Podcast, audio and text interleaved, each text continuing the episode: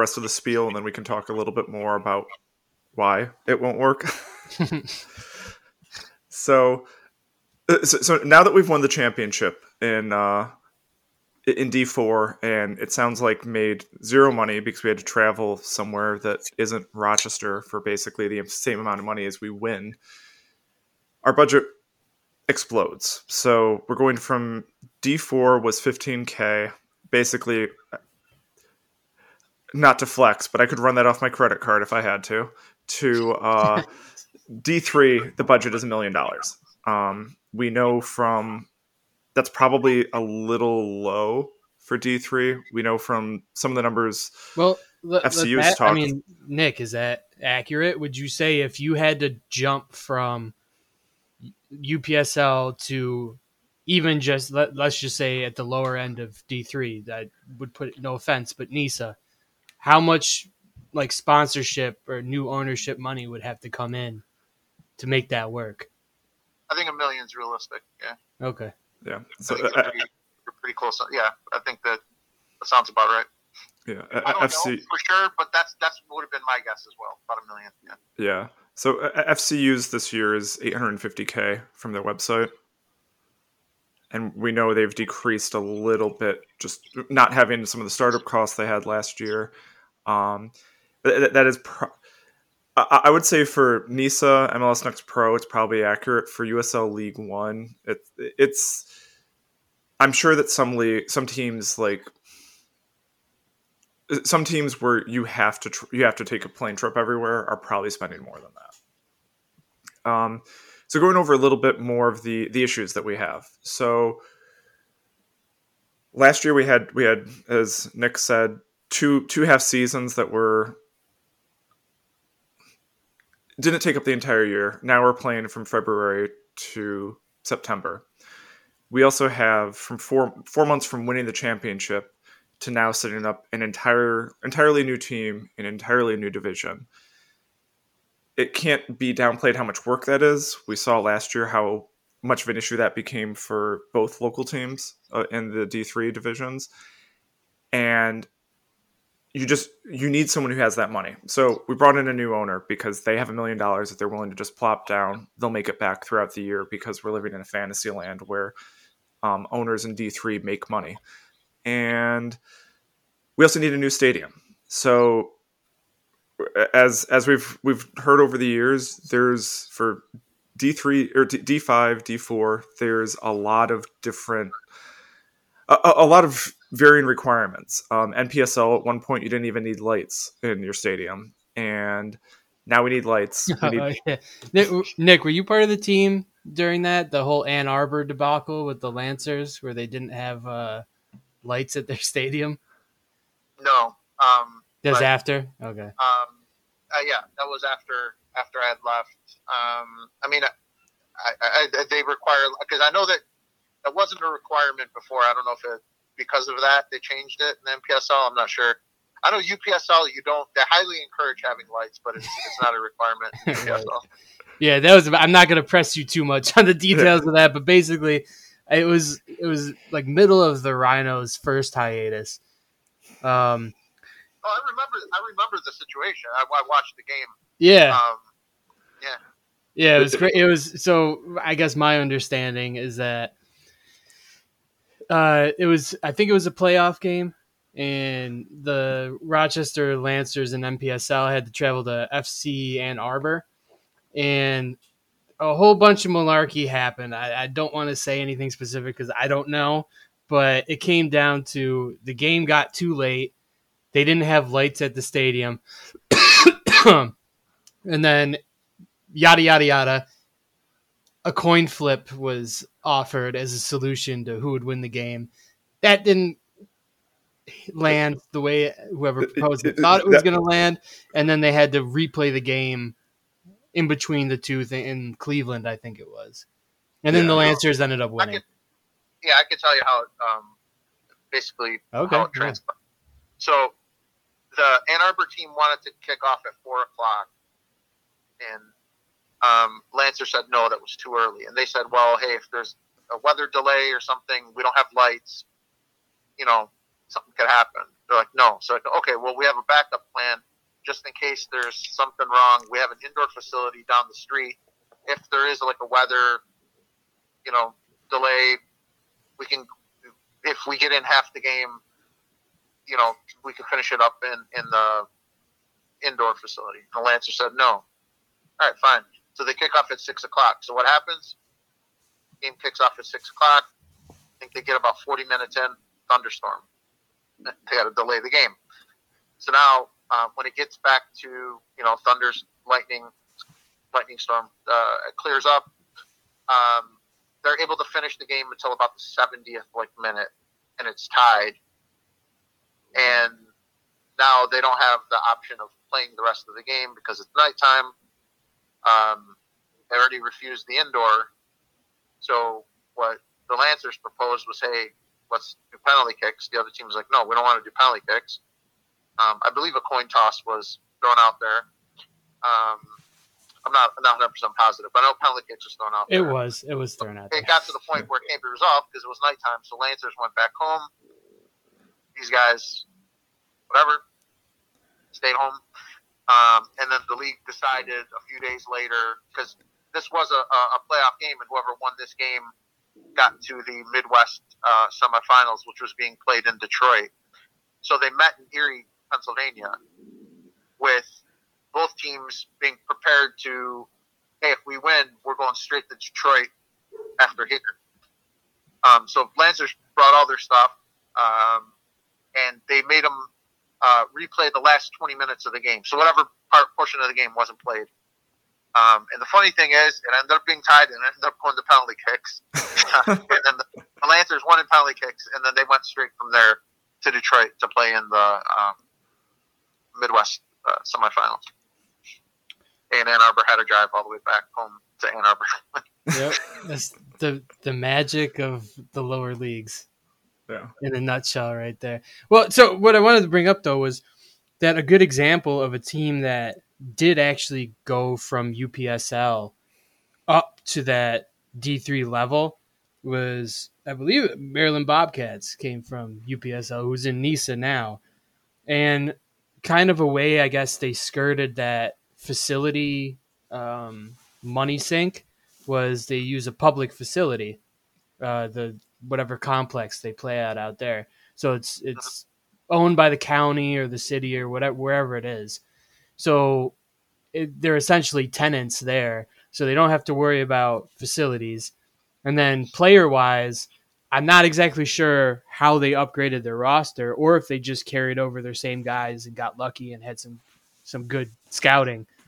But they're kind of often pegged as the team to emulate going from that UPSL level up to a fully professional league. I think the best example is Detroit City FC. Well, that's another one, right? And they're in the USL Championship. But see, that's something that that wasn't forced because they never won. They never won the NPSL. They never got quote unquote promoted. They just went and from like I don't know through the like I guess lack of soccer in Detroit, there wasn't other options. well, yeah, they're the only show, really. Yeah, marketing geniuses. They were drawn five, six, seven thousand people to NPSL games, and they outgrew the league. So now here's the thing: where if there was promotion relegation, they would still be stuck in the NPSL. Right, of course, because they were never, they never won it, or they were never. Well, who, I mean, that was years ago, so we, we don't know where they would be at now. But I, I see what you're saying. Yeah. Yeah, they might have gotten better players, but let's let's just say it. Let's assume that the, the time when they moved up from NPSL to NISA, they didn't get promoted. It wasn't because of their performance, and they were always good on the field. They were they always had a good team, but they never were like the top. I think I want to say they made the final four maybe one or two times. So I don't know if you promoted three teams, maybe they would have gotten promoted. But what what did it for them was they they showed that off of the field that they were able to mm-hmm. uh, to, to handle it, and now they're all the way up in the USL Championship. To me, that's that's crazy that you start from an NPSL team to make it to the second tier of right uh, soccer. Well, I think a big part of that too is like you could say like, okay, yeah, in a pro rel system, they wouldn't have done it. But it seems to me like when you do all that off the field stuff, you raise the money. They did the fan ownership thing. You could say what you want about fan ownership, but they would have event if you extrapolate their trajectory, I guess they would have been able to probably afford a little bit better players. I think they would have been able to be promoted from NPSL. They went into NISA. Um, they won NISA multiple times, so they definitely would have been promoted. And I, it's just that small little window there of can we get these better players? And it might not have even come down to money because it, it didn't. I think they just had the the right scouting for for the time, and then everything just fell into place perfectly to be able to do that without Pro Rel. But I do think they probably would have been able to in a pro rel system. I don't think it would have hindered them specifically. Yeah, and I'll tell you, like at, at the UPSL level or the NPSL level or even USL two, um, to make a run for the national title, one, you need a lot of luck. You need the ball to bounce your way. Uh, two, your team's got to stay healthy. You got to have a healthy roster. So you got to have a deep roster.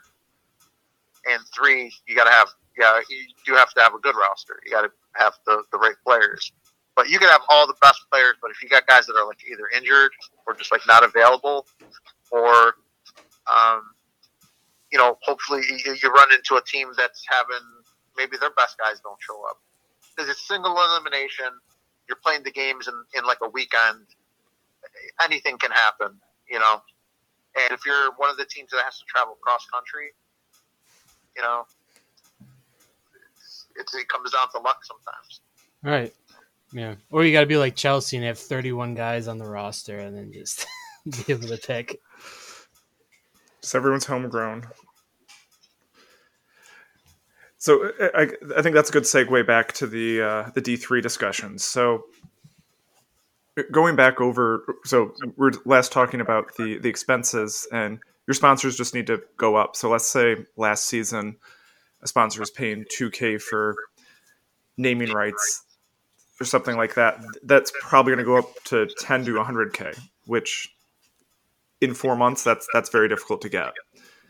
And travel's the big killer. So most of the D5 and er, especially D4 are fairly regional. So you're you're you're able to drive. And if we're talking about a nationwide D3 league, that's not going to happen. So you're going to fly and I know in 2021 with some of the NISA issues that were happening with flights quotes of 30,000 per game were getting thrown out, which I think is a little.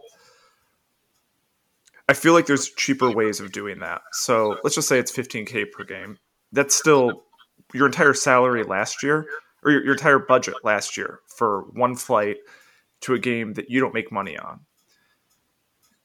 The other issue that we talked about a little bit was how are you going to pay for all this? The league isn't going to suddenly give you all of this. So you need a new owner to come in.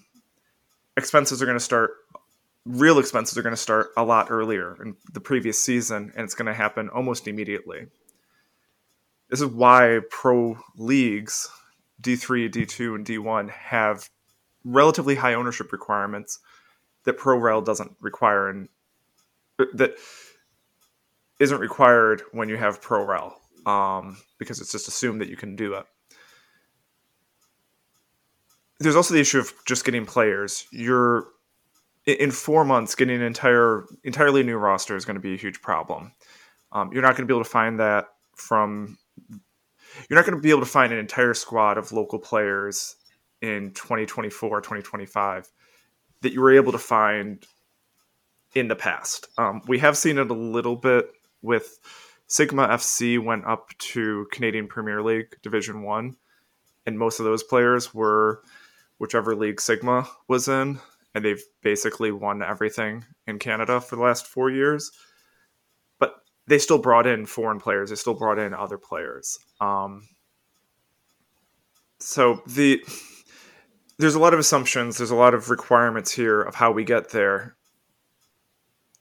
the ticket just to go over a little bit of the numbers so last season we were at 15k for everything which is basically most of that was the field um also um, if you're talking um, you're doing a spring and a fall season i would say the 15k would be realistic for one of the seasons gotcha so um, I wouldn't necessarily double it, but I would probably say closer to 25k if you were doing both, and then if you're doing playoffs, then you add add on to it. So 15k will get you through like the spring.